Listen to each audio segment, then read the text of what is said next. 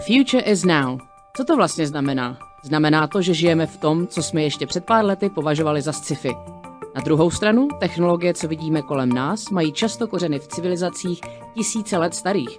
A zdaleka to není poprvé, kde naše inovační možnosti překročily naše evoluční limity. Jak se poučit z historie? Jak se pohybovat v chaosu? A jak si nemyslet, že jsme půpek světa a nejlepší, co se na země kouli zatím vylouplo?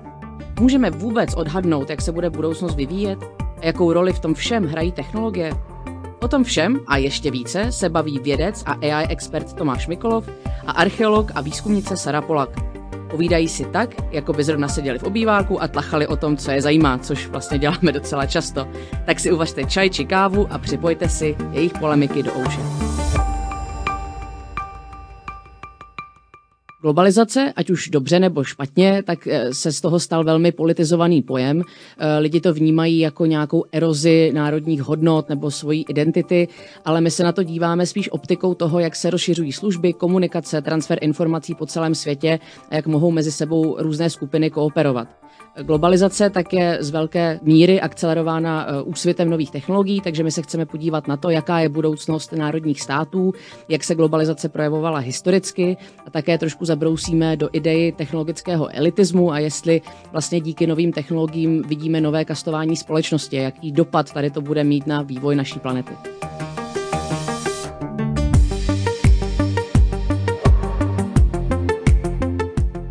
Tak tolik na úvod. A nyní už předávám prostor sponzorům podcastu The Future is Now. Děkujeme.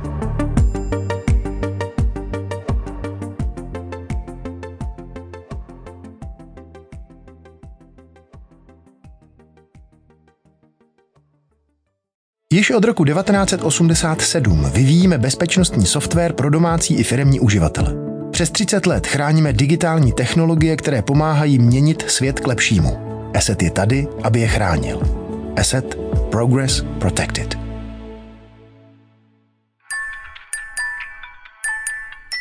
Inspirujte se světem kolem vás. Přijíždí zcela nová Kia Sportage.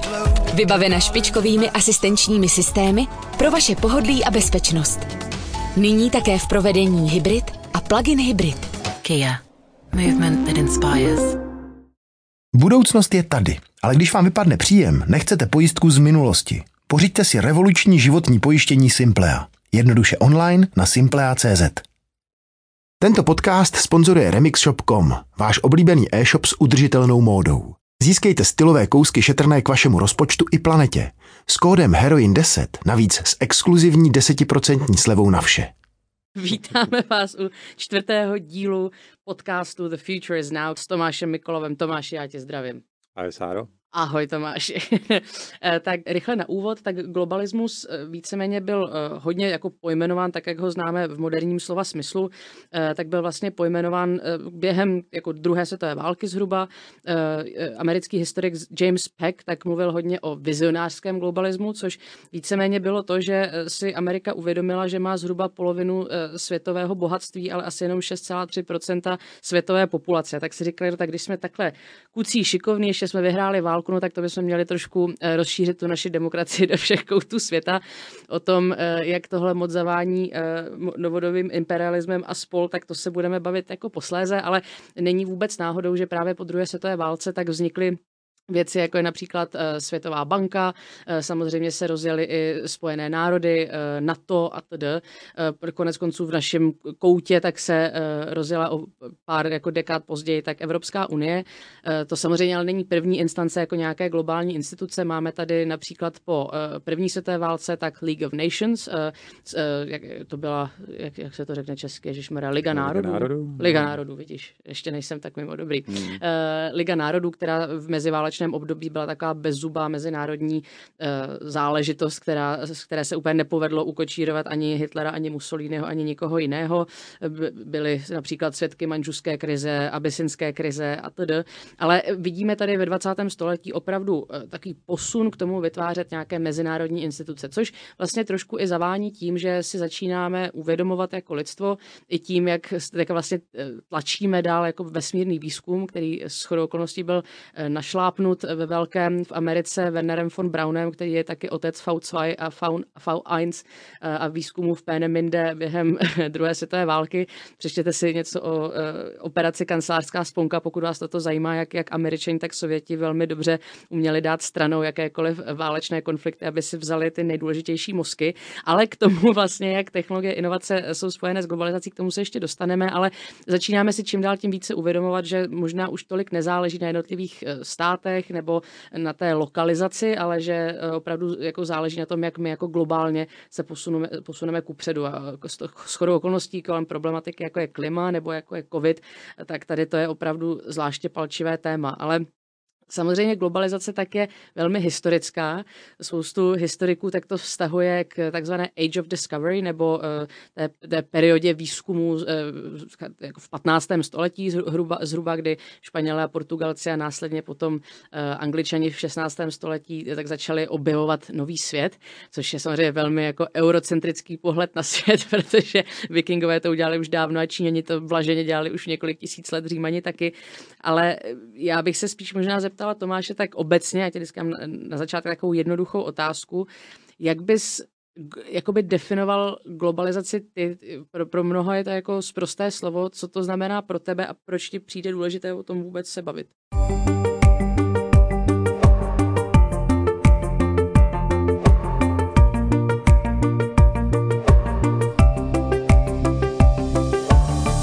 Spíš jako takový člověk, co to sleduje, jako tady ten pojem jako z určitý vzdálenosti, tak pro mě je globalizace vlastně takový jako emergentní jev ve společnosti, to znamená jako jev, který vzniká jak, jak si jako samovolně, že tady není nějaká entita je nějaký prostě člověk, co by přišel a bouchnul do stolu a řekl prostě teď se budeme globalizovat. Jo, to jako já si nemyslím. Já si myslím, že to tak nějak vzniká za určitých podmínek a, a prostě samo.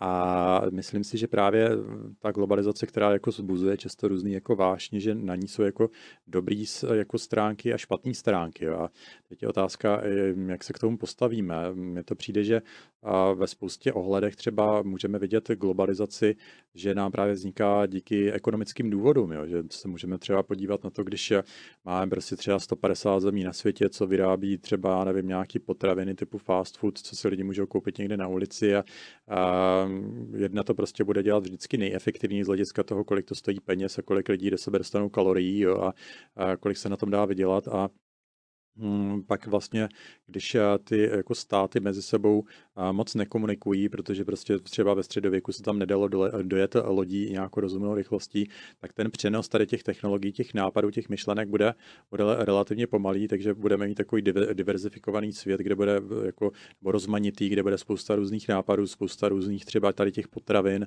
nebo spousta různých forem zábavy, ale jakmile se ten svět začne globalizovat, tak tam právě začne docházet k tomu, jako, nebo propojovat, zrychlovat, tak tam dojde k tomu efektu jako winner takes all, jak se, jak se říká jako v Americe do češtiny přeloženo vítěz bere vše.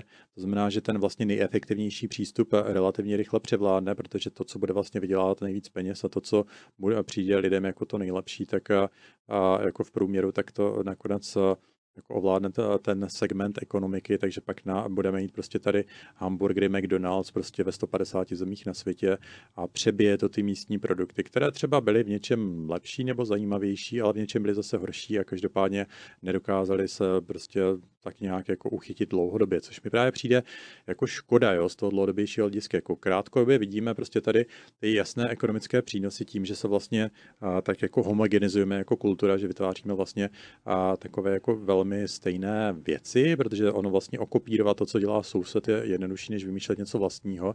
A jak se takhle začnou rozkopírovávat ty myšlenky o tom, jak má vypadat třeba, jak mají vypadat potraviny, jak má vypadat naše zábava, jestli se máme koukat na filmy z Hollywoodu, hmm. nebo jestli se máme dívat na olympiádu, kde prostě všichni na světě budou hrát fotbal ne, nebo basketbal a budeme mít prostě pár takových sportů a, a budeme prostě všichni koukat na, na ty stejné hrdiny a bavit se prostě stejnými věcmi, jíst ty stejné věci a oblíkat se do, do stejného oblečení, tak a to samozřejmě bude mít tady ty ekonomické přínosy, protože pak nemusíme 150krát objevovat a to nové jako kolo, ale když to kolo právě 150krát objevíme znovu a znovu ve všech těch eh, zemích, tak tam jde k různým odchylkám a právě to má jako potenciálně ten dlouhodobý přínos, že ono sice mm, nám to bude stát eh, krátkodobě spoustu jako by více úsilí, když budeme jako neglobalizovaní, když bychom byli takhle jako lokalizovaní naopak, když budeme prostě dělat ty místní výrobky, které budou specifické pro, třeba pro danou zemi nebo pro daný region,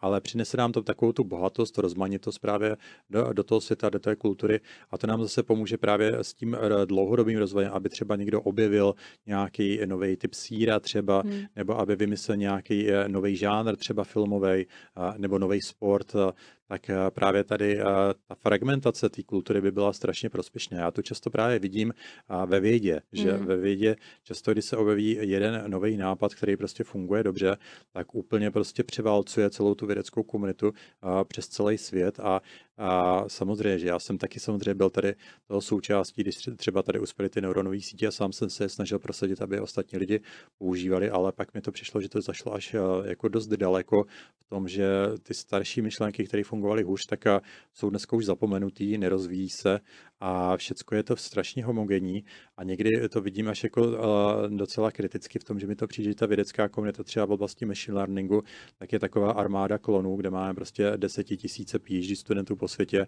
kteří ale zkoumají vlastně ty stejné nápady, používají stejné datasety, stejné, uh, stejný uh, zdrojový kód si stáhnou někde z GitHubu a dělají na stejně, stejných prostě soutěžních, soutěžních datasetech, vychází jim v podstatě stejné výsledky a liší se jenom kosmeticky a vlastně ten, ta diverzita tam chybí, chybí tam právě to proskoumávání různých jako nových slepých cestiček mm. a, a o tom právě by měl být ten výzkum, ta videa vlastně zkoušet něco nového a, a dostat se právě něčemu novému, to právě potřebuje tady ten průzkum. Takže já si myslím, že jsou oblasti, kde právě ta globalizace nám přinese krátkodobý zisk, ale dlouhodobou ztrátu a věda je jedním takovým příkladem, ale nakonec je otázka, jestli když třeba člověk cestuje po světě a chce se užívat jiný kultury, ale teďka prostě sednete do letadla, vystoupíte někde a máte tam úplně stejný obchody jako tady v Praze hmm. a dáte si tam za stejný hamburger a, a všecko tam vypadá stejně a nakonec tam bude i platit stejnýma penězma, když bude mít všude na světě ty bitcoiny, že? tak, tak to vlastně ztrácíme strašně moc jako kdyby té rozmanitosti, té zajímavosti z toho světa a nakonec můžeme mít sice nějakých necelých 8 miliard eh, lidí na světě, ale pokud eh, se budeme všichni chovat stejně, tak eh, podle mě je to docela ztráta pro lidstvo.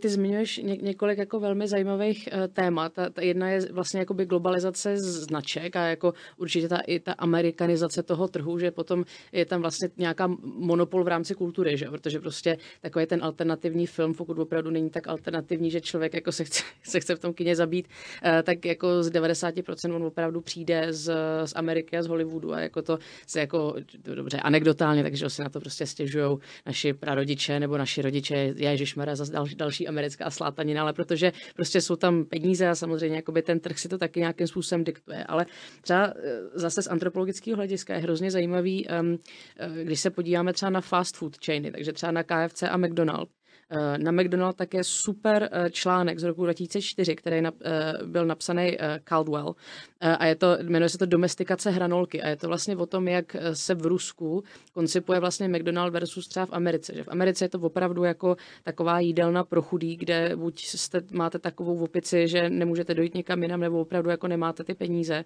ale že naopak v Rusku vlastně po pádu jako komunismu takže byly ty McDonaldy braný jako takový chrámy, kam třeba vezmete holku na rande, protože tam mají milkshake. A vlastně jako naopak to byla taková fetišizace toho západu a ty McDonaldy tam byly braný vlastně s úplně jiným jakoby kulturním úhlem.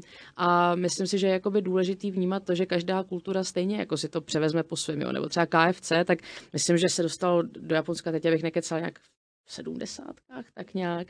A vlastně te, jako doteďka tak je třeba obrovský trend a je to fakt jako hrozně jako trendy, nebo nevím, tam máme pár kamarádů, před pár lety to ještě tak bylo, že si vlastně objednáte KFC kyblík na Vánoce. A to, ty objednávky tak se prostě dělají jako několik třeba měsíců dopředu, je to prostě jako všechno vyprodaný. Takže jako ty, ty kultury si jako přisvojují i tady ty jako globální značky vlastně, vlastně za svý, ale co si myslím, že jsi zmínil, že je strašně důležitý, je, jak se s tou globalizací pojí jakoby nějaká identita. A vlastně to, že ty lidi se začínají samozřejmě bát jako o svoje fleky. A je tady hrozně zajímavá věc, kterou eh, napsal, eh, napsal chlapík, eh, prostě nějaký poslední rasista francouzský, tak to je ve Francii spousta lidí, jmenuje se Camus a on napsal The Grand Replacement Theory, tak Grand Replacement, nebo jakoby velké, velký, velká výměna, kde vlastně jako on tvrdí, že když se vymění populace, konkrétně zmiňuje, že jako v Evropě, a konkrétně zmiňuje, zmiňuje samozřejmě jako muslimskou, takže s tím se jako vymění ta kultura, že prostě jako to je jedna z těch známek toho globalismu, jsou prostě otevřené ty hranice a opět to sklouzává do té politiky, kde vlastně i věci, jako je třeba globalizace vědy, kde se můžou třeba sdílet nápady nebo globalizace biznesu, tak samozřejmě má i ty svoje politické stinné stránky. A já bych tady, aby jsme se nezabředli tady do těch eh, jako extremistických eh, jako názorů, je důležité o nich vědět, ale je krásný se podívat například eh, nuly, že nula se vlastně začala používat nějak jako aktivně v Indii, konkrétně byl to matematik Brahma Gupta kolem roku 650 našeho letopočtu, který jako formalizoval aritmeticky nulu. Ehm, potom to byli lidi, jako právě když Můrové se dostali do Španělska, ehm, během jako 9. 10. století, tak začali tu nulu aktivně používat. Dostalo se to až do Anglie, eh, jedním jako eh, právě můrským matematikem a na tom zase začal stavět Fibonacci, kdo je zase člověk, od kterého se matematicky inspirujeme až teď. Takže tady v tom je třeba přijde ta historie strašně důležitá, jako umět rozplíst vlastně eh, tu, jakoby nějaký ty mechanizmy, co se kolem nás dějí, uvědomit si, že se dějí tisíce let a umět to odpojit od té politiky, což je ale samozřejmě strašně složitá záležitost. A, to, to, já, já sorry, no, že ti skočím do ne, řeči, ale já si, právě, no. já si právě myslím, že opravdu to, jak říkáš, je často až, až jako politické, protože no, no, no. třeba i s tou nulou ten příběh je dost jako uh, eurocentrický, protože mm, o tom, jak mm. se nula dostala do Evropy, ale jenom taková vsuvka, já tuším, že to byli zase američtí indiáni, teď nevím, jestli to byli Aztékové nebo Inkové, kteří mm. tu nulu taky objevili, mm, ale mm. vůbec o tom jako nemluví, protože mm. už to není napojené na tu Evropu a neukazuje to na tu dominanci té Evropy, kde vlastně my si sice říkáme, že možná, že jsme neobjevili úplně jako číslice, ty jsou arabské, ano, nula ano. prostě pochází z Indie a spousta tady těch věcí se sice k nám dostaly, ale my jsme to pak dokázali správně využít a přetavit do toho osvícenství a průmyslové revoluce. Přesně tak. Ale to, že pak objevili podobné koncepty prostě jiné civilizace, které nám jako s tím Evropanům neporadili, tak to se pak jako veselé ignoruje, protože opravdu jako ta historie je z velké části psaná a vítězama, kde teda vítěz, vítězové jsou ti, kteří jsou právě ti bohatí a silní a to hmm. jsme po dlouhou dobu byli my jako Evropa a teď bych řekl, že to je Evropa s Amerikou. No, no přes, přesně tak to mě mluvíš z duše, že všechny cesty vedou do Evropy tady v tom a když se podíváme, to jsem teďka právě viděla takovou krásnou uh, grafiku, která porovnávala čínský loďstvo uh, během, během Kolumba a potom o Kolumbovu bárku a ta bárka, samozřejmě vy to neuvidíte, protože to je na podcastu, ale jako ta bárka byla fakt malinká a ty, ty, ty čínský lodě, to byly prostě letadlový to byly lodě. Ty džunky, že? To byly ty džunky obrovský prostě. Tak to jsem viděl ten obrázek, ne? No, no, no, takže je třeba i zajímavý, co se zase neučí, že jo, jako u nás ve školách, jako v dějepise, eh, tak že jo, my se učíme furt to samý dokola, ale třeba jako ty stepní národy, jo, nebo vlastně, co se dělo jako za války vlastně v Číně, oni nás vnímali jako naprosto provinční záležitost. Tady vždycky byla třeba, dejme tomu, nějaká bitva, dejme tomu, nevím, bitva u Moháče, nebo když se jakoby střetávali víc jakoby ty východní a západní jako kultury, a to bylo, že tam bylo třeba pár set tisíc lidí, ale opravdu ty války jako víc na východě, tak tam se jednalo o miliony lidí, jako oni nás vnímali, prostě se tady jako plahočíme v Evropě jako s nějakýma drobnostma, my jsme vlastně vůbec nezajímali, takže a tady to se vlastně člověk taky jako nedozví, že jo? Tak uh, já myslím, že ta eh, optika je dost zkreslená právě tím, kdo se vlastně učí ty dějiny, protože samozřejmě, že Evropani se budou zaměřovat na evropské eh, jako dějiny mm, a, mm. a pak No, já si myslím, že třeba v Číně popravdě budou vědět o těch evropských dějinách a víc, než, než my jako Evropani budeme vědět o těch čínských. Jo. Takže mm-hmm. ona je přece jenom tady, ta Evropa se dokázala tak nějak prosadit, případně teďka Amerika, do toho, aby byla prostě ve světle těch světových reflektorů, a, ale nicméně můžeme i v rámci Evropy tady říct, že prostě my tady víme třeba něco o husických válkách, zatímco stačí se podívat někde do, do nějaké Francie a tím je to tam zase docela ukradené a ti se zase učí věci, které zase my tak úplně úplně neznáme, takže jako bližší asi košile než kabát, že takže každý hmm. prostě si bude mluvit dost o tom svém výkladu dějin a taky, aby z toho vyšel dobře, jo. Takže to je zase další, další takový zajímavý koncept, že, že ty státy si často při, jako přiupraví ty dějiny nebo si z nich vypíchnou to, aby, aby v nich vyšly dobře, ale nakonec to nemusí zrovna stát, ve kterém žijeme, ale třeba stát, který nás třeba nějakým způsobem ovládal. Nakonec můžeme vidět, že u nás jako v Československu za komunismu, tak jako dost ty dějiny byly tady pokřivené právě těmi, kdo nás jako ovládli, jak kdo se z nás udělali kolonii, což zase bylo Rusko, že hmm. tak jako ono zase dost třeba, co se týče, já nevím, tady osvobozování Československa během druhé světové války, tak ono to bylo dost podané, tak abychom my tam byli vlastně v roli té oběti, která se musela být osvobozena, hmm. ale to, že jsme tady jako aktivně bojovali a že ti vojáci, kteří jako samozřejmě umírali tady při osvobozování Československa, jednak samozřejmě to byli taky českoslovenští vojáci samozřejmě, hmm. ale taky jsme tady prostě měli Rumuny, Ukrajince, Poláky, Američany, jo, takže tady těch národností byla celá řada a to pak jako, když se celá ta historie pak tak nějak jako potom 1948 přepsala, nakonec to vlastně vyšlo a vyšlo Rusko jako vedoucí národ Sovětského svazu, jako ten, kdo nás osvobodil, tak to bylo velmi, jako kdyby velmi upravený pohled, který byl právě výhodný pro někoho. Jo. Takže já zase nejsem historik, takže možná některé ty věci říkám nepřesně, ale tuším, že pokud je třeba o ty počty padlých a během toho osvobozování hmm. Československa, hmm. že to je zajímavá informace, že vlastně právě umíralo, tuším, jako spousty těch jako rumunských, ukrajinských vojáků, takže zase je otázka, komu pak jsme měli tady děkovat ty další desítky let a nakonec vzhledem k tomu, že jsme byli země, která jako bojovala jak na západní, tak na východní frontě proti Německu.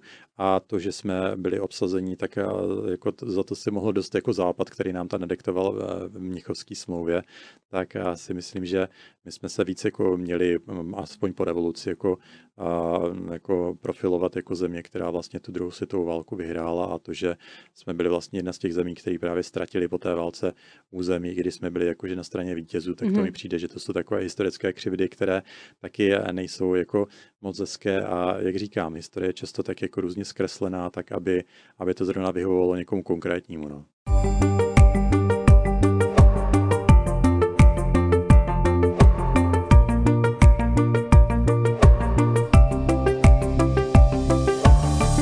Máš naprostou pravdu a ono podle toho se vlastně i, se tady to hrozně otiskává do, té, do toho vlastně světového vládnutí, že Prostě máme uh, World Health Organization, World Trade Organization, všechny tady ty jakoby světové organizace, které byly třeba hodně prominentní právě teďka během covidu nebo během uh, ekonomické krize v roce 2008, ale mně vlastně přijde, že se extrémně vlastně, nebo čistě jako z pohledu uh, antropologa, tak jako se do toho promítají hrozně ty západní uh, jako nějaké hodnoty, jo. takže třeba uh, se do toho promítá hodně jako koncept toho jako vesfalského systému, kde vnímáme nějak národní státy, že demokracie, svoboda a tedy. Ale jako to, že třeba jako v Africe tak je potom zase třeba systém Ubuntu, kde máš jakoby nějak, nějaký vztah vlastně mezi lidmi a jako funguje to vlastně na trošku jako v jiných principech, tak to pak jako nikdy nemá šanci se tam jakoby úplně propsat. A mě tady to eh, zajímá jako z hlediska že těch velkých témat, co se teďka řeší, už jsme na to trošku narazili v předchozích dílech, ať, už, ať, ať už je to prostě etika nebo gender nebo jako podobné věci, eh, tak a, a té vědy jak jsme se vlastně dostali k vědě, protože věda je jedna z věcí, která funguje, dejme tomu, jako velmi mezinárodně. Zároveň ty sám si uh, zažil nějaký nacionalistický protekcionismus prostě v rámci některých vědeckých komunit, uh, jako možná z té neúplně hezké stránky.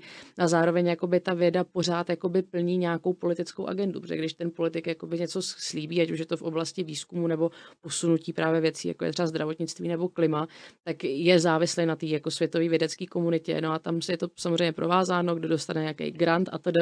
Eh, já tady v tom nejsem úplně kovaná, jestli by možná bys jako posluchačů mohl trošku přiblížit tu anatomii toho, jak ta světová věda jako má fungovat hmm. a jak funguje třeba jako v reálu. No tak eh, já samozřejmě nemůžu mluvit za všechny vědce a můžu jako jenom zmínit eh, ten svůj pohled, jak to asi vnímám.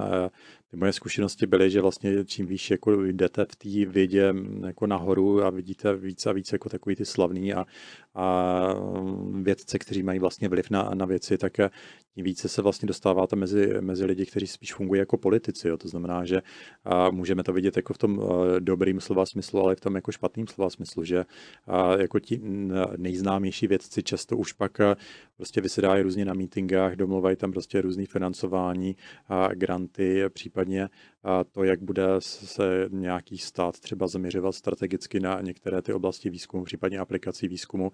A a už tam nejde tak jako o tu vědu jako takovou, kde by se něco jako vyloženě vymýšlelo nového nebo objevovalo. Takže ta věda opravdu na těch vyšších, vyšších pozicích už je, už je jako dost politická a podobně jak prostě víme, že v politice fungují některé jako kdyby a, mechanismy neúplně ideálně, tak nakonec i v té vědě prostě a já nevím, můžu říct jako příklad že některé vědní obory bývají velmi konzervativní a mm-hmm. velmi eh, nepřístupné novým nápadům, paradoxně zase pro člověka, který je mimo tu vědeckou komunitu, tak možná právě na základě eh, toho, jak vypadá prostě zobrazení vědce klasicky jako ve filmech nebo v kultuře, kde je to často buď to jako hodně pozitivní, nebo se jedná nějakého šíleného věce, ale v podstatě to hodně jako pozitivní obraz, tak já bych řekl, že vědci často nejsou nějak jako extra super eh, hodný lidi, ale jsou to prostě normální lidi jako hmm. každý jiný, jo. takže s těma svýma jako kladama a záporama, takže zase, když se budeme dívat eh, na tu vědu takto jako realisticky, tak fakt tam vidíme, že některé ty vědní obory se jako nehnou z místa, protože tam prostě lidi, kteří jsou momentálně slavní, tak nechtějí pustit prostě ty otěže a chtějí zůstat a v, zase v tom světle těch reflektorů co nejdéle. A tak se říká někdy až tak jako cynicky, že některé ty obory, aby mohly poskočit dopředu, tak je třeba počkat, až tam ta stará generace prostě vymře. Jo. Takže jako, hmm. teď to říkám tak jako, jako dost, dost jako až jako cynicky, ale toto se opravdu jako ve vědě říká, jo, že eh, někdy, někdy to prostě a revoluce prostě nastane, až na to nastanou podmínky a to nastane, až prostě ta starší generace už tady nebude. No. Tak a, a tím to jako nechci říkat, že by to bylo vždycky takto špatné, ale opravdu prostě takové ty psychosociální jevy, které prostě bereme za normální třeba právě v té politice, kde opravdu tam někdo drží zuby nechty a, a klidně díky nějakým podvodům nebo nějakým kampaním třeba na svého soupeře, že tam vytáhne nějaký podpásový argumenty nebo si zaplatí eh, někde eh, něco, že se prostě něco vymyslí a takhle, nebo už je nějaká bůda a v té vědě se to děje taky, jo. Takže jako mm, mm. zase ne, neidealizujeme si vědce příliš moc, jsou to prostě lidi jako každý jiný, no.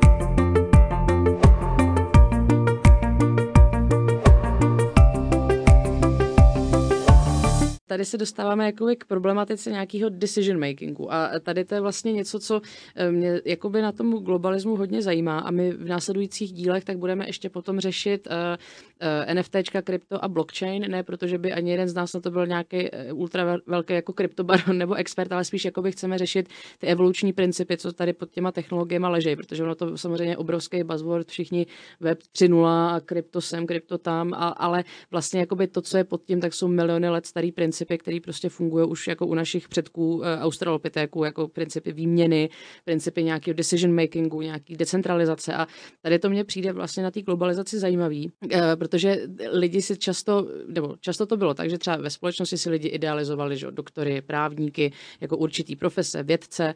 A teďka naopak, jak jsme se v minulém díle bavili o té polarizaci společnosti, tak je obrovská skepce, skepse vůči těm elitám. Často tady ta skepse dopadá i na hlavě vědců, uh, že vlastně těm jako tomu vědeckému konsenzu se nějakým způsobem jako nedůvěřuje. Já mám tady jenom pár věcí jakoby na tu historii toho decision makingu, že například uh, Marquis de Condorcet, uh, tak v roce 1785 tak už napsal vlastně uh, takovou esej o systém, systematizaci a pravděpodobnosti toho, že se nějaká skupina dobere k dobrému výsledku skrz jako hlasování. Měla to taky jakoby zajímavý Eh, zajímavý rovnice a potom to bylo ještě, jako teďka vlastně to bylo zapomenuto jako na několik let, hodně se o tom filozofovalo, eh, věci typu sociální smlouva, vlastně jak se vůbec jako eh, to, ty rozhodnutí mají dělat, jako třeba britský parlament, že, tak jako tady v tom funguje velmi specificky, to jsme konečně viděli v posledních dnech se rezignací Borise Johnsona, jak tam fungují různé nátlaky, jak se lidi rozhodují na bázi různé, různých precedenců, ale vlastně v éře informatiky, která je často spojovaná s érou globalizace, tak a tady, tady já ji musím citovat jenom, protože se jmenuje stejně jako já, jmenuje se Sara, to, to je hustý, to je krásný, to, to, se, to se jen tak nevidí, jsme se připadám sama. Sara Bass eh, a v roce 2007 tak napsala eh, vlastně knihu o The Wisdom of the Crowd, neboli eh, vlastně nějaká, nějaká chytrost nebo nějaký vědění vlastně jako velké masy lidí, nebo hive mind, pokud chcete. A máme teďka poslední roky fenomény jako, jako Quora, Reddit, eh, Stack Exchange, samozřejmě Wikipedia, kterou já miluju, Yahoo Answers, to už jako úplně ne, to už tak jako trošku pochcípalo, ale my se vlastně dostáváme do situace, že lidi jsou schopni vyměňovat si naprosto decentralizovaně, prostě třetinou rychlostí světla informace po celém světě eh, a vlastně můžou ty problémy řešit kolektivně, ale zároveň potom je vlastně nějaká paralýza z toho, jak se teda rozhodnout dál a pokud jakoby ta masa vlastně nesouhlasí s tím, co se potom jakoby reálně stane, tak tam vzniká obrovský problém tenze a právě dochází jakoby k rozdělování těch vládnoucích mas a těch v úzovkách obyčejných mas. Tak jenom mě tady to zajímá třeba z hlediska vzdělávání nebo jako jak vnímáš, jako, že tady ta decentralizace může být vůbec jako zakomponována do toho decision makingu, když vlastně na jednu stranu máme tady třeba, dejme tomu Českou republiku, ale ty lidi jako komunikují vlastně s celým světem, no ale potom to rozhodnutí, to, jak budeme žít, jaký budeme platit daně, tak stejně potom dělá jakoby česká vláda, tak eh, neříkám, jako, že to máš jako odpověď, jo, jenom jak se o tom takhle navolno bavíme, tak jak tady to vnímáš. Já myslím, že vlastně to, to se dotýká jako strašně moc uh, a témat. Mi tady k tomu napadá třeba, že my tady máme sice jakousi, jako kdyby v Evropě demokracii, tomu samozřejmě říkáme samozřejmě určitou, určitý typ demokracie, protože vlastně těch demokracií je celá řada a nakonec ta původní, ta atenská demokracie, tak vypadala hodně odlišně od té naší zastupitelské dem- demokracie, ale s tím, že a já si myslím, že když už tady děláme nějaké rozhodnutí, tak my, my si jako teda klasicky u voleb zvolíme nějaký svoje zástupce. Ty si teda nevolíme z libovolných lidí, ale jenom z těch, kteří se tam teda jako nějak přihlásí, to jsou ti jako profesionální politici a ti pak jak si zastupují naše názory, aspoň tak si to jako představujeme, takhle to je taková, takový zjednodušený pohled na demokracii, ale pak je samozřejmě otázka, odkud se teda berou ty názory, které teda ty politici z různých stran prostě obhajují, anebo jako se snaží nějak jako zhodit a jestli to teda vychází jako z nás, jestli to vychází ze společnosti nebo přímo od těch politiků. Když máme třeba rozhodovat o tom, jestli jestli třeba si zavřeme všechny, všechny jaderné elektrárny, jako tom rozhodovali jako, jako lidi v Německu, nebo politici respektive, tak je to opravdu něco, k čemu se může kvalifikovaně vyjádřit každý německý občan, hmm. nebo je to spíš v celku složitá technická, ekonomická, politická otázka, ke které by se měli vyjadřovat experti, kteří by až potom, co teda se k tomu nějak jako fundovaně vyjádří, tak potom by se na základě těch jejich názorů měli třeba rozhodnout ti politici, proč do toho vlastně ta celou společnost.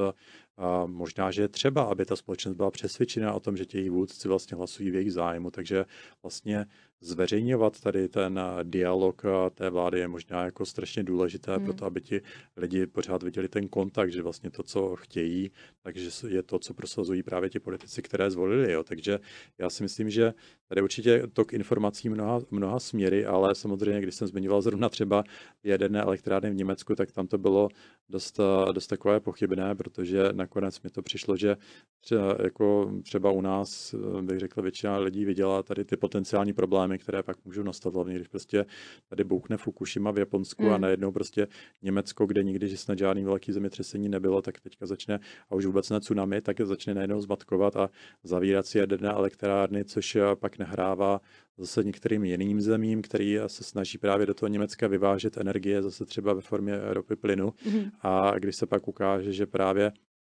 ty názory ve společnosti, které byly právě pro to zavření těch jaderných elektráren, tak šířily organizace, které byly právě placeny těmi zeměmi, které se snaží dostat právě svoje, svoje výrobky na trh, tady ten energetický, tak už to zase jako dostává zase jiné obresy. Jo. Pak se člověk může ptát, jestli to, co chtějí prostě lidé jako většina společnosti, jestli je to názor té společnosti, anebo je to prostě to, co někdo si někde zaplatí, jo. protože nakonec si můžeme říct, máme opravdu každého člověka ve společnosti jako experta na všechno od covidu až po jedenou energetiku a přes umělou inteligenci až po raketový výzkum, anebo je to tak, že vlastně ty informace se k nám do, dostávají různou formou, ať už z televize nebo třeba z internetu, hmm. a kde zase ty média často vlastní různí jako lidé, hmm. soukromí osoby, často miliardáři, že nakonec hmm. vidíme, jak to vypadá u nás, nebo Berlusconi v Itálii, takže jako kdo pak nakonec je ten, kdo vlastně nám ty myšlenky podsouvá a jestli nakonec věříme tomu, co je pravda, nebo tomu, co nám vlastně někdo jak si tak nějak jako poradil, abychom tomu věřili. Jo. Hmm. Takže já si myslím, že, že ta demokracie nakonec je bez také oligarchie, protože to, čemu věří většina lidí, tak je to, co napíší média. Když média vlastní nejbohatší lidi, tak nejbohatší lidi si ty názory nakonec stejně koupí. Jo. Takže hmm. ono to možná, možná zní tak, jako, že, že jako podceňuju inteligenci ostatních a že určitě jako já se přece nenechám přesvědčit o tom, že třeba to nebo tamto je tak nebo jinak, ale mně to právě přijde, že opravdu jakože a, jako informace nám můžou být jako podsunuty docela jako a, zajímavým způsobem. Na každého platí něco trochu jiného, na každou vlastně skupinu a, jako v populaci. Hmm. A to, co platí třeba na někoho, kdo je třeba v té Gaussové křivce IQ rozložení třeba nalevo, tak to neplatí, neplatí na ty, kteří se nachází na té křivce napravo a naopak. Jo. Takže každá tady ta cílová skupina má prostě jiný jako kdyby zdroj informací, které je bude, budou nějakým způsobem zkoušet manipulovat. Nakonec očině vlastní jazyk a výměna informací, když to není o manipulaci hmm. vlastně s, s okolím. Samozřejmě, že ta manipulace může být pozitivní jako win-win situace pro všechny zúčastněné, ale může to být prostě tak, že prostě někdo někomu něco řekne, co je výhodné právě jenom pro toho sdělujícího hmm. a ne pro toho příjemce. Takže já si myslím, že když je, je to takhle všechno jako zamotanější, než, než se na první pohled zdá, tak pak nakonec ta naše demokracie bez tak o tom, že zase jako eh, budeme dělat to, co mm, vlastně chtějí ti nejbohatší a ti nám pak určují vlastně to, co si máme myslet. Takové příběhy se vlastně dají, dají zveřejnit a když se stane jedna zpráva, tak často je to, je to zajímavé si všimnout, že třeba na internetu a v některých jako polarizovanějších zemích typu Amerika, tak se stejná zpráva může prezentovat úplně odlišně. Hmm, hmm. Když jste prostě, když si čtete levicové deníky nebo pravicové deníky, tak tam prostě stejná zpráva o tom, co řekl třeba, já nevím, Donald Trump nebo nějaká taková osoba, tak v jednom deníku bude popsané úplně bombasticky, že je to super rozhodnutí a v tom druhém, že je to prostě úplný idiot, který udělal něco úplně nemyslitelného a přitom to může být úplně stejné jako kdyby faktické věci. Jo. Takže ono stačí trošku pozměnit nějaký slovíčka a přidat tam nějakou historku tady a tam a celé to vizení se může změnit. Takže já si myslím, že to je jako docela slabina tady tady toho, jaká, jak dneska fungujeme, nebo slabina. A samozřejmě někdo mi může oponovat, že možná toto je nejlepší systém, hmm. jak, jak vládnout. Nevím, popravdě, kdybychom měli uh, nějakou třeba hypoteticky v budoucnu lepší organizaci výměny informací, která by byla imunější právě, právě proti těm manipulacím uh, s těmi zprávami, případně s fake news a tak dále, hmm. tak uh, bychom jako společnost mohli být, uh, mohli být uh, silnější, což je nakonec podle mě to hlavní, o co jde právě v té evoluci uh, těch společenských uh, uh, jako uspořádání.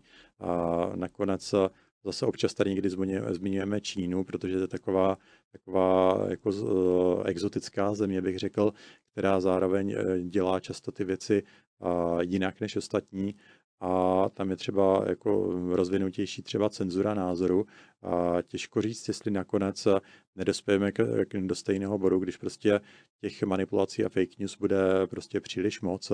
A nebo možná je tady další cesta, kterou bychom se mohli vydat, třeba, třeba nějaká verifikace zpráv, než se začnou šířit prostě nějakými prostě um, zdroji informací, které budou důvěryhodnější. A nevím, netuším, jaká, jaká bude ta cesta do budoucna, ale myslím si, že ty problémy, které tady jsou, tak budou narůstat a pokud nakonec nechceme dělat jenom to, co chtějí nadnárodní korporace, tak budeme muset prostě si poradit s tím, abychom informace vybírali tak, aby byly co nejpravdivější a co nejméně zkreslené.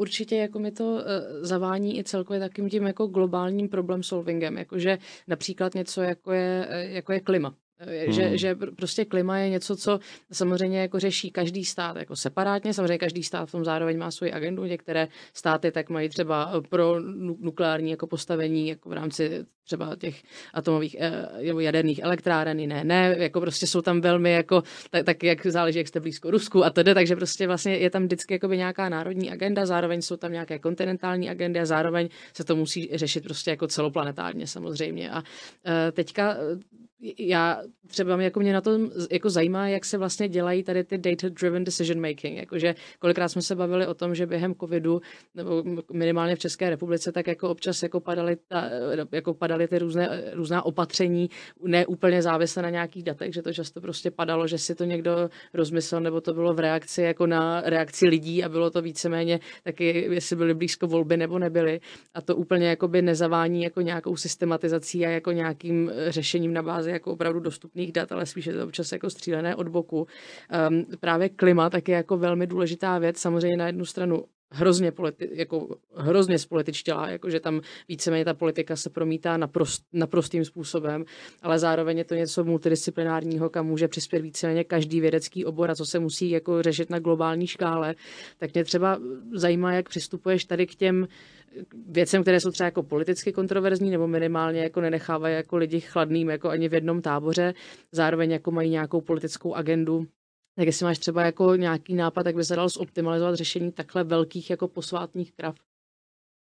No, jako celkově ekologie mi přijde takový trošku jako minový pole, jo, co hmm. se týče diskuze, protože tam je zase těch vyhrocených názorů celá řada. Podle mě je to jako super uh, důležité téma hlavně do budoucnosti, protože jako lidstvo prostě míníme klima na zemi, lidí je čím dál víc a vykáceli jsme tady spoustu lesů, produkujeme mikroplasty, co jsou prostě všude v moři, CO2 ve vzduchu, metán a tak dále, různé další plyny. Prostě jedny, jedny věci způsobují globální oteplování, další nás způsobují nemoci, protože to dýcháme ve vzduchu v městech a tak dále. Je to čím dál víc a a to tempo se taky jako s nárůstem té populace a industrializace samozřejmě zvyšuje. Jo. Tak je to přijde prostě strašně složité téma, kde všechno je zase propojené se vším a teď tam něco zkoušet z toho vysledovat je super obtížné. Na druhou stranu mi přišlo, že já zase tu ekologii sleduju dost jako spozdálí, takže nejsem mm-hmm. žádný expert, ale přijde mi, že tam jako mm, od začátku byla jako silná politizace a snaha o to dělat velmi jednoduché závěry a taky nějakým způsobem prosazovat a, a zase když vidíte trošku kdo stojí za to oponou. Měli jsme tady třeba tu Grétu, která tady protestovala proti kde čemu, ale často to bylo takové umělé a vykonstruované. Nakonec ono si stačí představit, že když vám tady prostě nějaký 14-letý děcko začne mávat s nějakým transparentem před, před ministerstvem životního prostředí nebo, nebo kde to bylo, a tak si to nikdo ani nevšimne. A když my vidíme ty fotky a všechny ty záběry, tak to je proto, že tam stál fotograf, jo, takže hmm. tam už je to dost jako připravené a často je dobré si prostě uvědomit, že nám někdo takhle podsouvá nějaké informace a za tu Gretou stáli rodiče, kteří měli jako docela jasný a komerční a, a jako důvod zastávat nějaké názory a tlačit nějaké názory, takže to bylo takové takové dost nahrané, to působilo tady tím dojmem. Zase nějak jsem to extra nesledoval, jenom jsem tady ty hmm, zprávy hmm. zaznamenal prostě v médiích a nechci se zase stavět na žádnou uh, stranu a tady v tomto konkrétním případě, ale nebylo to jako, nevypadalo to moc jako důvěryhodně, co se tady dělo a to bylo prostě, já nevím, rok, eh, rok dva tady snad běžela ta Greta ve všech médiích, setkávala se tady s hlavními politiky z Evropské unie a z Ameriky a každý prostě si všude zval a přitom to vypadalo strašně jako, strašně jako strbatě a, mm-hmm. a nepřirozeně. Tak a to si myslím, že je právě to, co a pro řešení tak jako důležité a komplikované problémy jako ekologie nepotřebujeme. Tady to přílišné zjednodušování, že vám tady prostě Greta řekne, nelítejte letadlama, máte jet do Ameriky na lodi a teď, aby mi tady, tady někdo udělal výpočet, kolik vlastně a to jako vyprodukuje, jakých prostě splodin nebo tohle, tak ani netuším. Jo. Podle mě je to všechno dost složité a teďka to zkoušet takhle zase střílet od boku. A nakonec jsme viděli, jak se zmiňovala ten COVID, a že opravdu tady spousta opatření vznikala, takže prostě se sejde tady partička politiků a řeknou si tak, můžeme zakázat to nebo tamto a teďka se to prostě někde u kafe nějak odhlasují a není to podložené daty, není zatím žádný velký průzkum. Já si pamatuju, když začínal COVID, tak tady dokonce byla eh, skupinka ekonomů, kteří tady vydali, tady mi to přišlo dost jako střízlivý pohled na věc, mm-hmm. který ale bohužel vydávali na začátku tady té té pandemie, kde ještě jako většina populace byla strašně vyděšená ze zpráv a až jako v panickém stavu, takže když vydali takový racionální pohled na věc a tvrdili, že teda máme tady spousty opatření, ale každé to opatření by se mělo teda říct, za jakých podmínek a bude pokračovat, za jakých podmínek bude zrušeno, kolik nás bude stát peněz, aspoň řádově, aby se to odhadnout a jaký bude vlastně jaký bude dopad toho opatření, abychom teda věděli, co nám přinese, protože to by nám pak mohlo ukázat tu tabulku, mm-hmm. co je vlastně důležité, a co je méně důležité, a, ale tehdy, když to teda vydali, to byli tuším nějací bývalí tady ti guvernéři České národní banky nebo tohleto, tak a tehdy si pamatuju, že jako sklidili velkou kritiku, protože, jak říkám, populace byla dost vyděšená a pak, a, pak jim dávali za vinu tady nějaký mrtví lidi a tohle, kde se mi to přijde, že když se někdo snaží přistupovat tady k některým problémům racionálně, tak a za určitých podmínek to prostě možné není, protože ty emoce mm-hmm. převládnou a, a hlavně když je tady prostě strach v populaci, tak je to špatně. Tak a zase, tady není jednoduché řešení a ať už jde tady o ten covid nebo tu, o tu ekologii, tak by mi, bylo, by mi právě přišlo super, kdyby se lidi pokoušeli více rozhodovat a na základě nějaký logický úvahy, třeba na základě těch dat, kdyby tady byly tady ty odhady těch, těch nákladů, ať už právě jde o to třeba omezování CO2, když se podíváme na Evropskou unii, kolik mhm. to vlastně produkujeme celosvětově, jaký to bude mít efekt, když se takto omezíme, jestli třeba není jednodušší způsob, jak dosáhnout stejného efektu, protože jestli, jestli chceme si udusit vlastní průmysl, je jedna věc, asi bych řekl, že to nikdo nechce, anebo jestli chceme snížit produkci CO2 na celé mhm. planetě, mm. což si myslím, že by měla být ten původní důvod, tak bychom naopak v Evropě měli diskutovat asi něco jiného, než je, které elektrárny se tady zavřeme nebo otevřeme, kde samozřejmě jenom to jejich postavení samozřejmě stálo mhm. spoustu prostředků a teďka to vyhodíme z okna, tak to asi není úplně jako chytré, když si to pak napíšeme přímo na papír a budeme vidět tady přímo konkrétní čísla, ale zase kdybych to viděl z toho svého laického pohledu, a protože zase nejsem ekonom, tak já bych řekl, že kdybychom chtěli dělat něco opravdu tady třeba s tou produkcí CO2, tak nestačí si zavřít továrny, které tady to, to CO2 u nás produkují v Evropě a přestěhovat výrobu do, třeba právě do té Číny nebo Indie, ale měli bychom jako kontinent, který má teda velkou spotřebu, co se týče, týče té celosvětové spotřeby, tak my bychom si mohli třeba odhlasovat nějakou globální ekologickou daň, to znamená, mm. že ty výrobky, ať už se vyrobí kdekoliv, když se prodají na našem trhu, tak na základě toho, kolik vlastně vyprodukují tady různých těch věcí nežádoucích do životního prostředí, tak na základě toho prostě budou extra zdaněné. Možná to by byl mnohem jednodušší přístup, než si zavírat ty elektrárny a továrny a samozřejmě pak, když se to zboží vyrobí někde jinde a doveze se sem, tak se to prostě odhadne a, a tím pádem nebude vlastně ten důvod to stěhovat, hmm. tu výrobu a udrželi bychom si, si tu výrobu u nás. Jo. Ale zase říkám jenom takový náhodný nápad, kde co já vím, jestli by to bylo prosaditelné, zase nejsem politik, takže spíš jako si myslím, že často mi to přijde, že ty nápady se tak jako e, začnou diskutovat až do detailů s tím, že ten big picture prostě tam trošku uniká mm-hmm. a místo toho, abychom řešili podstatu problému, a tak se za, zaobíráme různými detaily a já nevím, třeba co se týče té ekologie, tak mi to přišlo, že ta diskuze v posledních letech se strašně zúžila a, a ze spousty témat, které vypadaly důležitě před pár lety ještě, tak dneska už je to vlastně jenom diskuze o CO2 mm. a když prostě nám někdo vyskočí s tvrzením, že CO2 může za všechny ekologické problémy a když obezíme produkci nebo ji zastavíme, tak za, za 30 let tady bude všechno růžové a ptáci budou zpívat a včely zase lítat a, a všechno to bude prostě super, tak to mi přijde dost jako nedůvěryhodné, protože mm, jako mm, nevím, no, jak, jak prostě to, co vím já, tady a, a nevím to zase tak moc, ale prostě o té ekologii, jak se prostě mění tady ty názory a závěry, tak mi přijde, že opravdu ten problém je složitější, než, než říct takové jedno krátké, líbivé heslo, že, že prostě CO2 může za všecko a jako skončit s tím. No.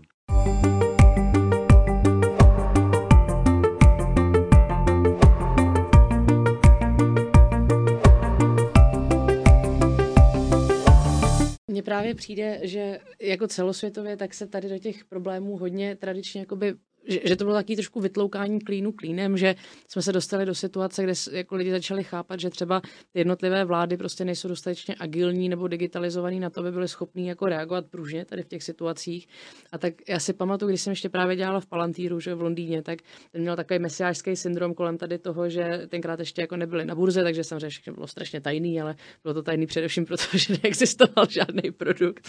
Ale to taky, já to nechci jako kritizovat, ale bylo, byly to veselý časy tenkrát. No a já si pamatuju, že tenkrát třeba, když byly různý hurikány v Americe, tak oni se eh, dali třeba dokupy s týmem Rubicon a vlastně jako úplně nezávisle tam jakoby vpluli a byli schopní jako eh, velmi jako rychle reagovat. Víceméně tam stál prostě inženýr s iPadem, který tam naťukával jako co kdo potřebuje. Byla to taková automatizovaná Eh, vlastně jako propojení poptávky jako pomoci a nabídky pomoci, takže eh, to například, když tady bylo, že u nás tornádo na Moravě, taky o tom často mluvím a prostě chudáci hododínský skauti tam byli s tuškou a papírem a ještě, že jsme tam měli krizový štáb jako nikde nic prvních jako asi 48 hodin, eh, tak tam právě jako ta technologizace toho problému jako vlastně může strašně pomoct. Tak když se na to podíváme jako na globální, na globální jako nějaký škále, tak tam právě začínají hrát obrovskou roli ty technologické firmy, dokonce se teďka nedávno řešilo řešilo, jestli by neměl, a teď si myslím, že to bylo ve Spojených národech, jestli by neměl eh, Facebook nebo Google vlastně mít jako eh,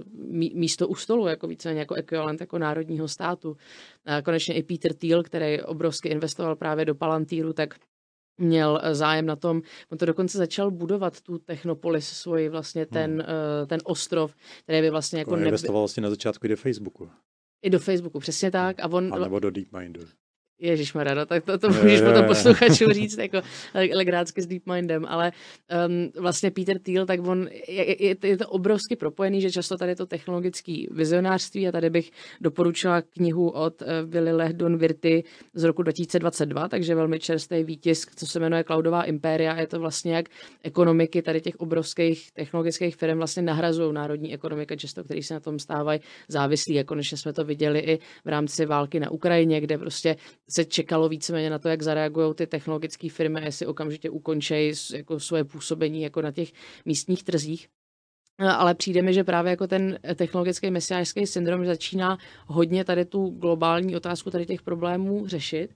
Eh, jak ty jsi to třeba jako viděl ze své pozice? Já si pamatuju, že třeba jako v rámci Google, Google, který má teďka Alphabet, vlastně skupuje eh, firmy jako od A až do Z, že vlastně podle svého tvrzení, když jsou tam občas třeba ty horkozdušní balóny, do kterých zaletělo já nevím kolik desítek milionů dolarů.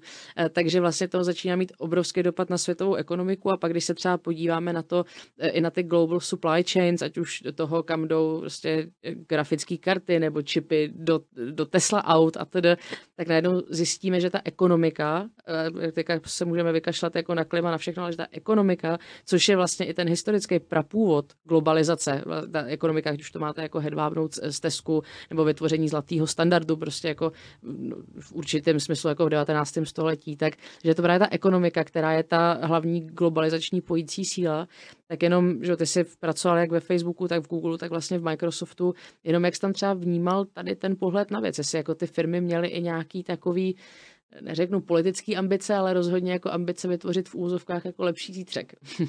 Tam rozhodně bylo, to já bych řekl, že to, to bylo jako plný Silicon Valley popravdě, že hmm. a to se tam bralo jako hodně pozitivní věc No, vlastně takový ten slogan z každého startupu vlastně byl jako, že pojďme změnit svět k lepšímu a, hmm, a podobně. Hmm. Jo. Takže a ti lidi se jako tvářili, že tomu opravdu chtějí věřit, a, nebo možná to bylo trošku o tom, že věřili tomu, že když to budou říkat a, a tvářit se, že tomu věří, že pak přiletí ti investoři. Jo. Takže jako tam to bylo možná oba dva ty důvody, jo. ale prostě tam byla snaha vypadat světově tak, že budeme prostě tvrdit, že zachraňujeme svět a jak říkám, tvrdili to ty maličké firmy od těch startupů až po ty obří firmy typu Google, Facebook, jo, tam vlastně ti lidi taky chtěli se sami sebe pasovat do, do, do role těch hrdinů, jo, že vlastně a, jako každý člověk asi se chce vidět jako někdo jako pozitivní a ať už prostě je tady nějaký Larry Page z Google nebo Zuckerberga z Facebooku, tak oni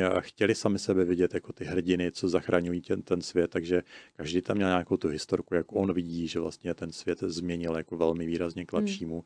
a chtějí tomu věřit, že je to pravda. Jo. Takže samozřejmě každá mince má dvě strany, takže jako každá tady z těch firm samozřejmě vytvořila spoustu jako dobrých věcí, ale taky spoustu špatných věcí a já to rozhodně nechci soudit. Nakonec to je problém každé technologie, můžete vymyslet sebe lepší věc a nakonec se prostě někdo objeví a pak, pak tady z letadel vás někdo může bombardovat a vymyslíte jednu elektrárnu, ale někdo ji použije pro to, abyste to vyrobil zbraně. Jo. Takže jako v podstatě a jako i ten internet se dá pak nakonec použít jako zbraň, jo. takže a v podstatě cokoliv, jakákoliv technologie je použitelná na obě dvě strany. Ono je to vlastně už až taková filozofická otázka, co je vlastně, co je to dobro, co je to hmm. A nakonec, když se nad tím zamyslíme, jsou taky relativní pojmy, protože to, to, co je dobrý pro jednoho, může být špatný pro druhýho. Hmm. Jo. Takže ono to není vůbec tak černobílý, jak se zdá. A samozřejmě, že můžeme dojít do situací, které jsou víc eh, černobílý, protože pokud je něco třeba dobrýho jenom pro jednoho člověka, ale špatného pro celý zbytek světa, tak to bychom asi označili za to zlo.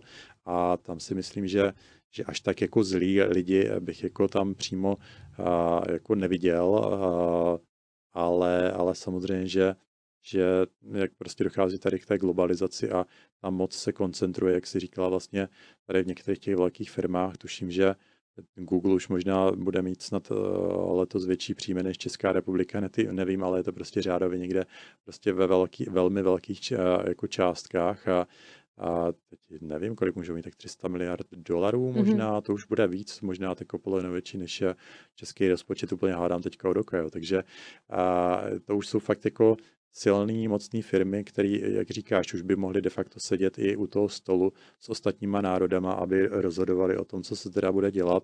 A pak zase v té firmě, když už ty pozice mají prostě různí manažeři a jako, jak by se řeklo, nikým nevolený zástupci, tak je to takový trošku a už takový ten nový svět, jo, svým způsobem nám tady vzniká.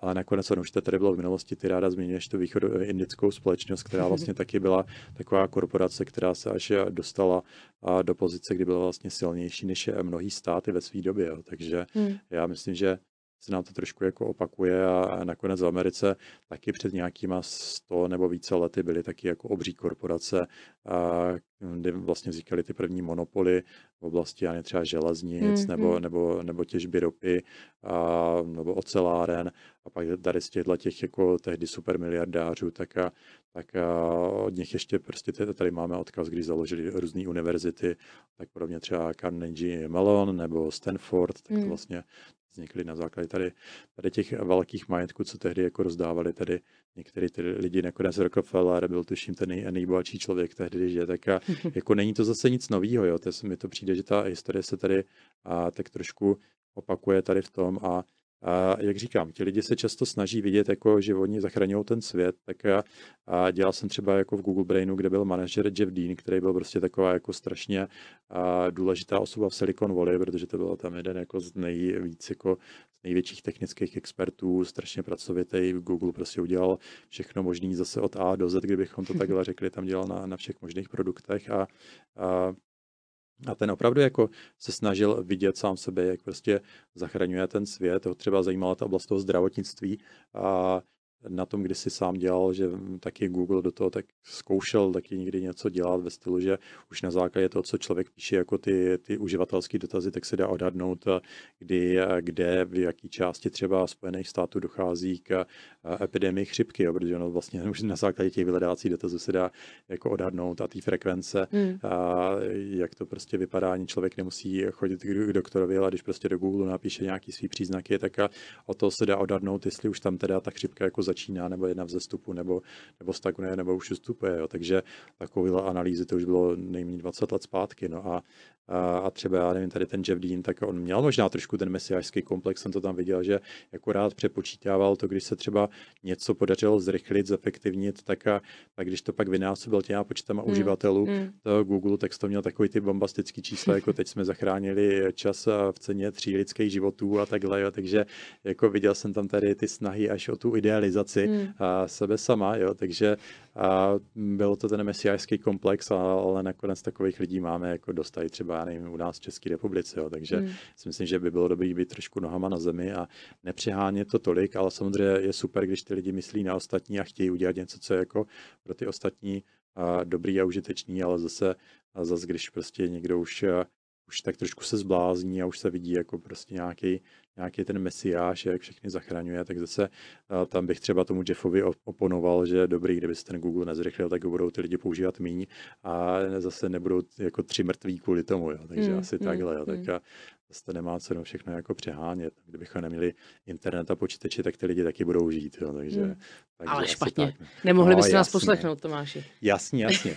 No dobrý, ale, ale to už jako utíkáme moc daleko. Já si myslím, že jak jsme prostě začali s tou globalizací, tak právě u těch technologických firm, kde právě dochází k takovým těm věcem, jako je kopírování softwaru, který hmm. vlastně nás nic nestojí, hmm. hmm. tak to právě je až taková jako ultra globalizace, protože to opravdu umožňuje, že pokud někdo vyvine produkt, který je třeba relativně drahý. Mm-hmm. A třeba natočí nějaký ten film Hollywoodu, mm-hmm. anebo vytvoří třeba, nevím, nový operační systém. A, a teď, když to, takový produkt dokáže uspět, tak ho ale rozkopírovat třeba 100 milionkrát nebo 200 milionkrát, to už pak nic nestojí těch 100 mm. milionů kopií navíc, v podstatě nic. Jo. Takže, takže ono to zase vede nás jako zase zpátky, to, jak už jsem zmiňoval, to winner takes all, takže ten, kdo vytvoří vlastně ten nejlepší produkt, tak pak ovládne celý trh a to vede k té globalizaci, ale globalizace pak tady v té oblasti vede k těm monopolům hmm. a monopoly zase pak dusí vlastně jakoukoliv konkurenci a to nám vede zase na stagnaci. Jo. Takže to je zase to úskalí té globalizace, zase se dostáváme od toho, v čem nám vlastně ta globalizace pomáhá, že prostě nemusíme udělat 100 eh, vyhledávačů internetových, nemusíme udělat 100 Microsoftů hmm. a 100 Apple. Hmm. Stačí nám jedna firma tady tohoto typu, co udělá prostě dobrý produkt, dostane se tady do té pozice jedničky na trhu, super, ale od té doby už to pak, pak často začne jít z kopce, stane se z toho ten eh, jako zlej monopol de facto a to zase není tím, že by ty lidi tam byli zlí, jo, ale prostě protože to jsou ty emergentní jevy a když ta firma nemá konkurenci, tak nemá žádný tlak na, na kvalitu, na to, aby poslouchala zákazníky, na, na cenu, už si může prostě diktovat tady tyhle ty podmínky a, a prostě mm, nefunguje to, jo. Takže hmm. já si myslím, že globalizace je fajn po určitou míru, ale pak nám to vycucá vlastně tu jedinečnost, rozmanitost z toho světa a vede to právě často na stagnaci, a, takže si myslím, že to trošku jako pást. Jo. Tak já hmm. jako za sebe bych rozhodně uvítal mnohem víc té diverzity třeba ve vědě hmm. a myslím si, že bylo super, kdyby si dokázali s tou globalizací poradit. Jak už jsem taky zmiňoval, často je tady ten jev způsobený tím, že dokážeme strašně rychle komunikovat, strašně rychle si vyměňovat věci. Některé výrobky se dají vyrobit prostě jednoduchou kopií, právě pokud jde tady o ty audiovizuální díla nebo právě o ten software. Takže kdybychom třeba uvažovali tady tím způsobem, tak zkoušet být víc lokální, e, dívat se spíš na to, co je kolem nás jako fyzicky blízko a tak trošku třeba ignorovat i ty jako trendy ze světa, to nám samozřejmě krátkodobě podrazí, podrazí nohy, ale dlouhodobě nás to může nasměrovat na nějaký nový originální řešení. A třeba zase když bych to řekl přímo jako z toho mýho hlediska, když jsem jako vědec dělal prostě doktorát, tak jsem taky dělal v oblasti která nebyla populární, šel jsem prostě mimo ten hlavní proud a, a právě to mi pak po letech práce pomohlo, abych uspěl, protože kdybych se svezl s tím hlavním proudem, tak bych nikdy nevymyslel nic přelomového a to abych právě udělal něco, co mělo potenciál výrazně jako překonat ty v tehdejší době nejlepší techniky, tak právě to se mohlo udělat jenom právě tím, že jsem dělal na něčem jiným. Jo. Takže já si myslím, že a mít právě takovou tu jako bohatost v tom průzkumu těch všech možných kombinací, co můžeme vidět ve světě ve všech možných oborech, že to je strašně důležitý. A už tady z toho hlediska asi je jasný, že jsem jako skeptik, co se mhm. týče globalizace, která jako pře, předoste určitou mes. A, takže asi takhle bych se viděl.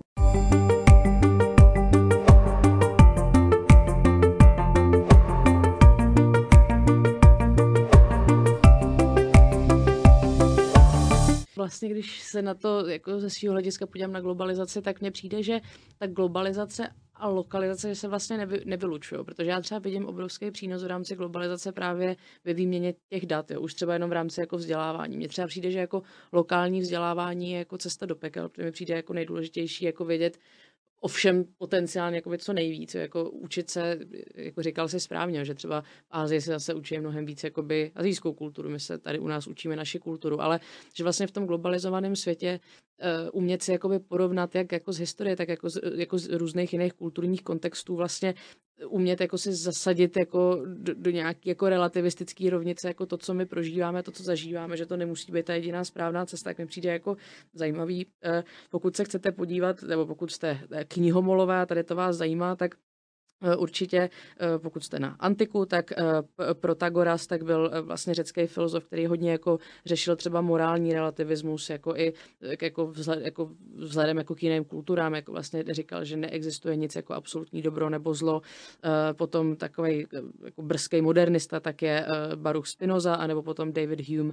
Tak vlastně všichni tak trošku jako mluví o tom jako nějakým relativismu, pak je samozřejmě jako nějaký kulturní relativismus, ale mně přijde důležitý, bohužel relativismus se jako zprostý slovo, že to znamená, jako, že nic nemůže být pravda, nic nemůže být jako, jako objektivně morální, ale Vemte si, co bylo jako v historii objektivně morální, jako chudák jako Galileo musel jít jako do domácí vězení, protože, protože říkal, že, uh, že um, vlastně naše planeta obíhá slunce, takže jako ty paradigmata se mění, často jsou i vědecký paradigmata braný vlastně jako za morální věc. Eh, tady to si pamatuju, to bylo, a to bylo rok 2013, takže to bylo už dávno, ale já jsem psala Eh, svoji dizertaci vlastně na, na přenášení vlastně staroegyptských rituálů do moderního Egypta, jako jestli se, jako se něco zachovalo, tam je nějaká práce s amuletama a vlastně jsem se dívala na jednu knihu od Winifred Blackman, která napsala eh, Felahínové eh, vrchního Egypta a teďka ta moje profesorka mi řekla, no, kdybys tam dopsala půlku kapitoly o tom, že to byla žena, že byla utlačovaná svýma přátelama archeologama, tak by to té dezertaci hrozně pomohlo. A já jsem si říkala, je to divný, ale dobře, já jsem říkala dobře, tak jako pro ten kontext jako té knihy, jako by proč ne, ale co jako třeba tady v tom aspektu se děje jako v rámci archeologie, kde se vlastně už neřeší ten problém jako takový, ale řeší se právě jakoby často ta velmi globálně ovlivněná jako politika. Já neříkám krucifix, jako že to je špatně řešit problematiku genderu a různých jako etických věcí, jako naopak, ale když to začne vlastně politicky promítat do té vědy, právě jako skrz různý jakoby globalizační tlaky tady toho jako charakteru a to, že vy si potom připadáte morálně morálně dobře, jenom protože tam, když to řeknu prozaicky, zmíníte ženský, no tak o tom ta změna není. Že jo? A e, cítím hodně vlastně ve vědě, že tady to je, konec konců se o tom bavíme i hodně v rámci jako toho, kam třeba spěje jako umělá inteligence. Možná tě ještě k tomu nechám něco říct, ale jenom poslední věc a tady navazuju na ten příští díl, který uděláme, který bude buď o tom fenoménu e, toho těch evolučních principů, který způsobují e, ty decentralizované technologie typu blockchain, nebo to bude o virtuální realitě a jako různý simulace třeba emergentních patern jako společnosti. To ještě uvidíme, to se s Tomášem dohodneme v zákulisí. Ale eh, decentralizace je strašně zajímavá věc, protože já si myslím, že kombinace globalizace a decentralizace může být jako velmi zajímavá, že máte na jednu stranu jako globální výměnu myšlenek, ale na druhou stranu máte decentralizované komunity, kde nejsou takový ty velké centrální instituce, které dodávají agendu na dalších prostě 30 let, aniž by jako vlastně měli transparentnost toho, jak se budou jako vyvíjet ty data. Zase jenom trošinku historie, tak decentralizace je velmi, velmi moderní slovo pochází až e, z 20. let 19. století a vlastně bylo poprvé použito v eseji e, francouzským byrokratem Mauricem Blokem, který chtěl víc vlastně zapojit obyčejné lidi do vytváření vlastně legislativy, by už to vlastně bylo po Napoleonovi, e, bylo to po francouzské revoluci, takže tam byl opravdu jako ta Francie tady v tom úžasný simulátor teda, byl tam vlastně ten effort toho decentralizovat tu státní byrokracii, což teda nevím, jestli se ve Francii úplně povedlo, spíš ne ale za mě vlastně decentralizovaná globalizace tak by mohla být jako pěkný řešení. Mám, ne, nemám k tomu teda jako moc dat, je to jenom takovej, eh, taková moje nějaká eh, vědecká hypotéza, ale to ještě můžeme rozebrat v příštím díle. Ale ještě možná tě nechám reagovat, než to zařízneme na tu uh, politizaci vlastně uh, vědy, ať už je to třeba v umělé inteligenci nebo hmm. někde jinde. Jak to vidíš? No tak samozřejmě, jak jsi zmiňoval ten svůj příklad, kdy prostě ti někdo podsouvá do té své práce různé myšlenky, aby byly prostě teďka takový ty moderní ve stylu jako nějaký gender a kdo, kdo byl kde utlačovaný a takhle. Tak a mě to jako popravdě nepřekvapuje, protože zase, když se podíváme do té vědy třeba ze středověku, tak tehdy zase každý, každý vědec de facto tak nějak víceméně musel a připsat zase nějaký, nějakou úvahu nebo navázání právě třeba na toho boha, jo, takže mm, to bylo až jako z dnešního pohledu takový komický, kdy tam prostě někdo, někdo třeba, kdo se věnoval celý život matematice, tak pak na základě nějakých zlomků se tam snažil jakože údajně jako ukázat, že Bůh existuje a hmm, takhle, hmm. A protože prostě mi to přijde, že tady bylo to politické zadání takovýhle, když pak dokázal, že ten Bůh teda existuje na základě svých výpočtů, tak asi dostal další grant a takhle.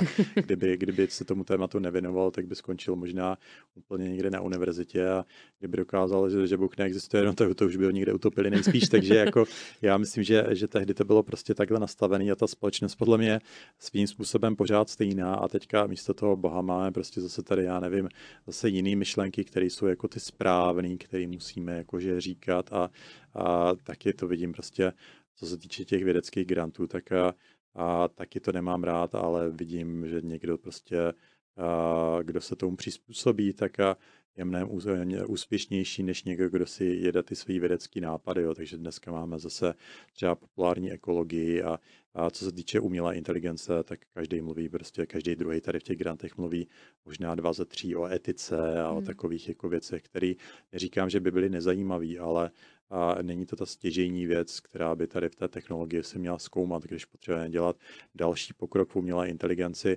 tak jedna věc jsou aplikace, dostat do nových prostě jako do nových aplikací, třeba právě v tom zdravotnictví a tak dále, aby se prostě šířeji využívala další věci, posouvat to naše poznání dopředu, zase vymýšlet nové, lepší, zajímavější algoritmy a celkově dělat ten základní výzkum.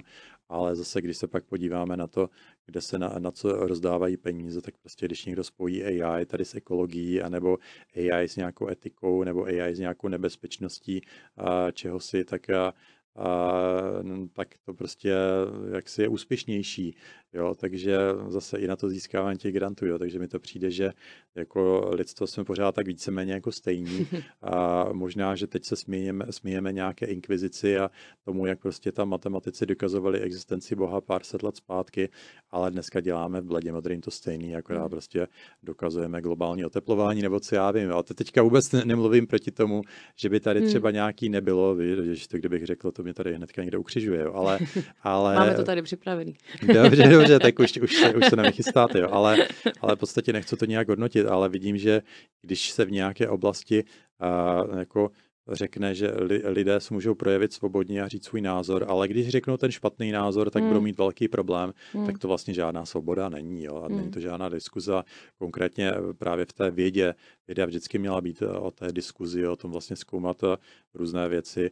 A i když je myšlenka, které nikdo zrovna třeba nevěří, tak ještě neznamená, že to není myšlenka, která by se nemohla vůbec zkoumat. Jo? Tak a, a to si myslím, že taková ta otevřenost té vědě, to je jako strašně důležité. A jakmile tam dojde k té politizaci, kdy už je předtím, než nějaký projekt eh, začneme, tak už víme výsledek dopředu a pak už jenom hledáme ty důkazy hmm, pro to, abychom hmm. si potvrdili to, co už teda jako všichni víme, tak a tak to si myslím, že je jako docela nebezpečné. Proto třeba řekl, že existuje skupina vědců, kteří třeba milují matematiku, protože ne tak, taková jako odříznutá od toho našeho světa, jsou tam jasná pravidla a když je dodržujete, tak vám vyjdou často jasné výsledky a můžete tam nějak jaksi stát nohama na zemi a, a vidíte, jak na tom jste a ta politika se do toho ne, ne, jako snad eh, moc jako, ne, jako nevměšuje, i když tedy, jak jsem říkal, tak byly takové příklady, kde opravdu i na, do té matematiky se třeba jako snažili někteří lidi na, naroubovat tady ty jako církevní pojmy, jo. takže je to, je to celkově jako zvláštní, no, ale abychom to tady nějak uzavřeli, tak si myslím, že globalizaci jsme teda probrali z mnoha úhlu a, a já za sebe bych řekl, že méně globalizace nikdy může být více, hlavně v tom dlouhodobém horizontu. Globalizace nám určitě pomáhá snižovat náklady, jak v tom výzkumu, tak prostě v různých aplikacích. Když tady všichni znají, já nevím, nějakého fotbalistu na celém světě, tak hnedka mají jako zajímavý téma pro rozhovor, ať si zajedete tady někde do Indie nebo, nebo někde do Tajska nebo do Japonska, tak vždycky ty lidi najdou nějaký společný téma. Ale zase a za to platíme tu daň, že proskoumáváme mnohem méně jako kdyby těch možností. A když ty společnosti tak nějak navergují do toho stejného bodu, tak zase ztrácíme tu jedinečnost, ztrácíme tu autenticitu a trošku se stáváme právě takovými klony a nepotřebujeme fakt jako podle mě 8 miliard klonů na planetě a když budeme mít tu větší diverzitu, když budeme prostě zkoumat různé pohledy na svět, budeme vytvářet různé kultury, tak ten svět bude mnohem bohatší, bude i zajímavější po něm cestovat, protože si něco do, nového dozvíme a když nebudou prostě stejný, stejný hamburger všude po světě, tak to bude super. No.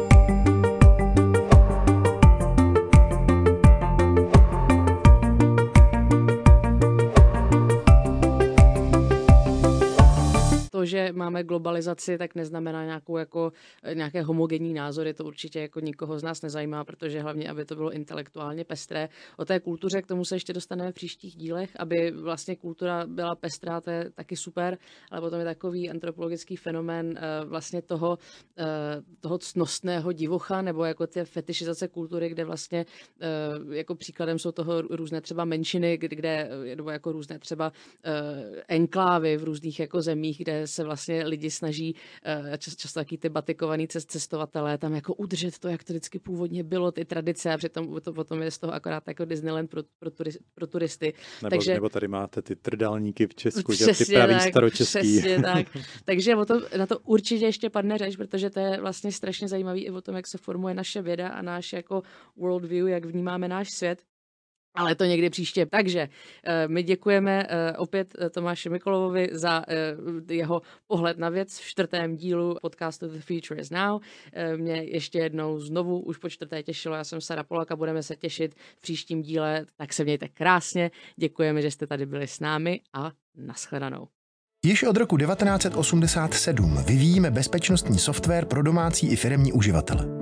Přes 30 let chráníme digitální technologie, které pomáhají měnit svět k lepšímu. Asset je tady, aby je chránil. Asset Progress Protected.